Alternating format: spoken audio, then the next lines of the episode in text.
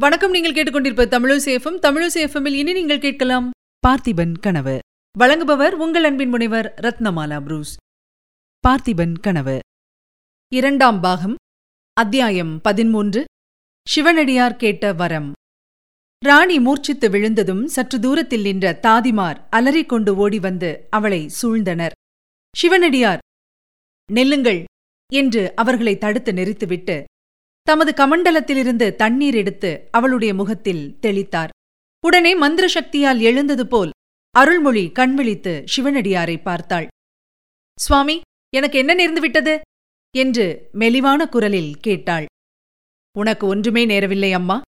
உன் மகனைப் பற்றி சொல்லிக் கொண்டிருந்தேன். அவனுக்கு ஒரு குறைவும் நேராது என்றும் நிச்சயம் திரும்பி வருவான் என்றும் சொன்னேன் என்றார் சிவனடியார். அருள்மொழி சற்று சிந்தனையில் ஆழ்ந்திருந்துவிட்டு இல்லை ஏதோ ரொம்பவும் வேதனை தரும் செய்தி ஒன்றை சொன்னீர்கள் என்றாள். சக்கரவர்த்தியின் மகளை உன் மகன் பார்க்க நேர்ந்தது என்று கூறினேன். அந்த செய்தி உனக்கு சந்தோஷம் அளிக்கும் என்று எண்ணினேன். ஆமாம் நினைவு வருகிறது. ஆனால் அது சந்தோஷச் செய்தியா? சோழ நாட்டின் மிகப்பெரிய விரோதி யாரோ? என்னுடைய பதியின் மரணம் எந்த கொடிய சத்ருவினால் ஏற்பட்டதோ? இன்று நான் இவ்விதம் ஆதரவற்ற அனாதையாயிருப்பதற்கு யார் காரணமோ? அப்பேற்பட்ட பகைவனுடைய மகளை பார்த்தா என் மகன் மயங்கிவிட்டான். விக்ரமன் உண்மையில் என் வயிற்றில் பிறந்த பிள்ளைதானா? கொஞ்சம் பொறு அருள்மொழி அவசரப்பட்டு சாபம் கொடுக்காதே என்று சிவனடியார் சிறிது கலக்கத்துடன் கூறினார்.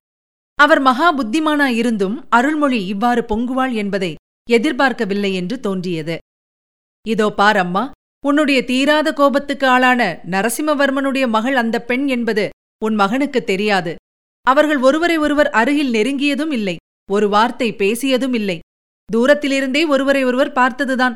அவர்களுக்கு கல்யாணமே நிச்சயமாகிவிட்டது போல் நீ கலக்கமடைய வேண்டாம் என்றார் பெரியவர். நல்ல வேளை என் வயிற்றில் பாலை வார்த்தீர்கள். எங்கே அதுவும் அந்த பல்லவ சக்கரவர்த்தியின் சூழ்ச்சியோ என்று நினைத்தேன். சுவாமி விக்ரமன் எங்கேயாவது கண்காணாத தேசத்தில் உயிர் வாழ்ந்திருக்கட்டும். பசிக்கு உணவு இல்லாமலும் தாகத்துக்கு தண்ணீர் இல்லாமலும் கஷ்டப்பட்டாலும் படட்டும். ஆனால் அவன் திரும்பி வரவும் வேண்டாம். எங்கள் பரம விரோதியினுடைய மகளின் மாயவலையில் விழவும் வேண்டாம். உன்னுடைய இருதய அந்தரங்கத்தை நன்றாக சோதித்துப் பார் அருள்மொழி. உன் மகன் சக்கரவர்த்தியின் மகளை மனம் புரிந்து கொள்ள வேண்டும் என்னும் விருப்பம் லவலேசமும் உனக்கு இல்லையா? அதெல்லாம் அந்த காலத்தில் சுவாமி. தங்களிடம் சொல்வதற்கென்ன வெண்ணாற்றங்கரை போருக்கு முன்னால் அந்த மாதிரி ஒரு பைத்தியக்கார ஆசை என் மனத்தில் சில சமயம் தோன்றியதுண்டு. அவ்விதம் ஏற்பட்டால் சோழ வம்சத்துக்கும் பல்லவ குலத்துக்கும் உள்ள பகை தீர்ந்துவிடுமே என்று நினைத்ததுண்டு. ஆனால் எப்போது என் பிராணநாதர் போர்க்களத்தில் உயிரை இழந்தாரோ அந்த க்ஷணத்திலேயே அந்த ஆசையை வேருடன் களைந்தெறிந்து விட்டேன்.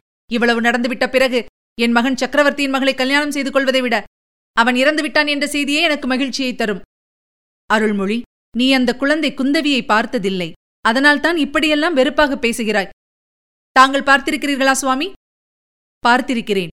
நெருங்கி பழகியும் இருக்கிறேன். என்னிடம் குந்தவிக்கு ரொம்பவும் பக்தி விசுவாசம் உண்டு. அம்மா சிவஞான இன்பத்தின் சுவை கண்ட எனக்கு இந்த காலத்தில் வேறு எதன் மீதும் பற்று கிடையாது. ஆனால் அந்த குழந்தையின் பாசம் மட்டும் போக மாட்டேன் என்கிறது. அவளோடு இரண்டு நாள் பழகிவிட்டால் நீயும் அவ்விதம்தான் அவளிடம் பாசம் வைப்பாய். வேண்டாம். எனக்கு ஒருவரையும் இனிமேல் பார்க்க வேண்டாம். பழகவும் வேண்டாம். இந்த உலகை விட்டுச் சென்ற என் பதியை மீண்டும் அடையும் நாளை நான் எதிர்நோக்கிக் கொண்டிருக்கிறேன். அருள்மொழி ஒரு காலத்தில் என்னை நீ ஒரு வரம் கேட்டு வாங்கிக் கொண்டாய். அதன்படியே உன் மகனுடைய உயிரை காப்பாற்றினேன். உன் பதியின் மரணத் தருவாயில் நான் அளித்த வாக்கையும் நிறைவேற்றினேன். இதெல்லாம் உண்மையா இல்லையா? ஆமாம் உண்மைதான். அதற்கெல்லாம் பிரதியாக இப்போது நான் உன்னிடம் ஒரு வரம் கேட்கப் போகிறேன். அதை நீ தட்டாமல் கொடுக்க வேண்டும். சிவசிவா என்று சொல்லிக்கொண்டு அருள்மொழி எழுந்து கைகூப்பி நின்றாள். சுவாமி இவ்விதம் என்னை அபச்சாரத்துக்கு உள்ளாக்கலாமா? அடியாளிடம் தாங்கள் வரம் கேட்பதா? எனக்கு கட்டளையிட வேண்டியவர் தாங்கள் என்றாள். சரி கட்டளையிடுகிறேன். அதை தட்டாமல் நிறைவேற்ற வேண்டும். தங்களுடைய வார்த்தையை நான் தட்டுவேனா? ஒரு நாளும் இல்லை. அப்படியானால் சொல்லுகிறேன் கேள். என்றைக்காவது ஒரு நாள் சக்கரவர்த்தியின் மகள் குந்தவி உன்னிடம் வருவாள். அவள் தாயில்லா பெண். தாயின் அன்பு இன்றி அவளுடைய இருதயம் உலர்ந்து போயிருக்கிறது. அதனால்தான் அம்மா எனக்கு கூட அவள் மேல் அவ்வளவு பாசம். அந்த குழந்தை உன்னிடம் வரும்போது அவளை நீ நிராகரிக்காதே. அன்புடன் உன் மகளைப் போல் ஏற்றுக்கொள். உன் மனப்புண் ஆறுவதற்கும் அது அனுகூலமாயிருக்கும் என்றார் சிவனடியார். அவருடைய கனிவு ததும்பிய குரலும் வார்த்தைகளும் அருள்மொழியின் மனத்தை உருக்கிவிட்டன. தங்கள் ஆணைப்படி நடக்க முயற்சி செய்கிறேன் சுவாமி. ஆனாலும் எங்கள் குலத்துக்கே ஜன்ம சத்ருவான ஒருவருடைய மகளிடம் நான் அன்பு செலுத்துவது எப்படி? தந்தை செய்த தீங்குக்காக மகளை வெறுப்பது என்ன நியாயம் அம்மா? மேலும் இன்னொரு விஷயம் சொல்லுகிறேன் கேள். உன் மகனுடைய உயிரை காப்பாற்றும் விஷயத்தில் குந்தவிதான் எனக்கு மிகவும் ஒத்தாசையாயிருந்தாள். விக்ரமனுக்கு மரண தண்டனை நேராமல் தடுப்பதற்கு அவள் எவ்வளவு பிரயத்தனம் செய்தாள் தெரியுமா? இதுநாள் வரையில் தந்தையின் வார்த்தைக்கு மறுவார்த்தை பேசி அறியாதவள் விக்ரமனுக்காக சக்கரவர்த்தியிடம் எவ்வளவோ சண்டை பிடித்தாள். அப்படியா சுவாமி? அந்த குழந்தையை பார்க்க வேண்டுமென்று எனக்கும் ஆசை உண்டாகிறது. ஆனால் அவள் இதற்காக இந்த அபாக்கியசாலியை தேடிக்கொண்டு வரப்போகிறாள்? இல்லை அம்மா இல்லை. நீ அபாக்கியசாலி இல்லை. விக்ரமனை போன்ற வீர புதல்வனை பெற்ற உன்னை அபாக்கியசாலி என்று சொல்ல முடியுமா? குந்தவியும் உன்னை தேடிக்கொண்டு வரத்தான் போகிறாள். சீக்கிரத்திலேயே வருவாள் என்றார் சிவனடியார். இதுவரை நீங்கள் கேட்டது அமரர் கல்கையின் பார்த்திபன் கனவு. வழங்கியவர் உங்கள் அன்பின் முனைவர் ரத்னமாலா புரூஸ். மீண்டும் அடுத்த அத்தியாயத்தில் சந்திக்கலாம். இணைந்திருங்கள் மகிழ்ந்திருங்கள். இது உங்கள் தமிழோசி எஃப்எம் இது எட்டு திக்கும் எதிரொலை கட்டம்.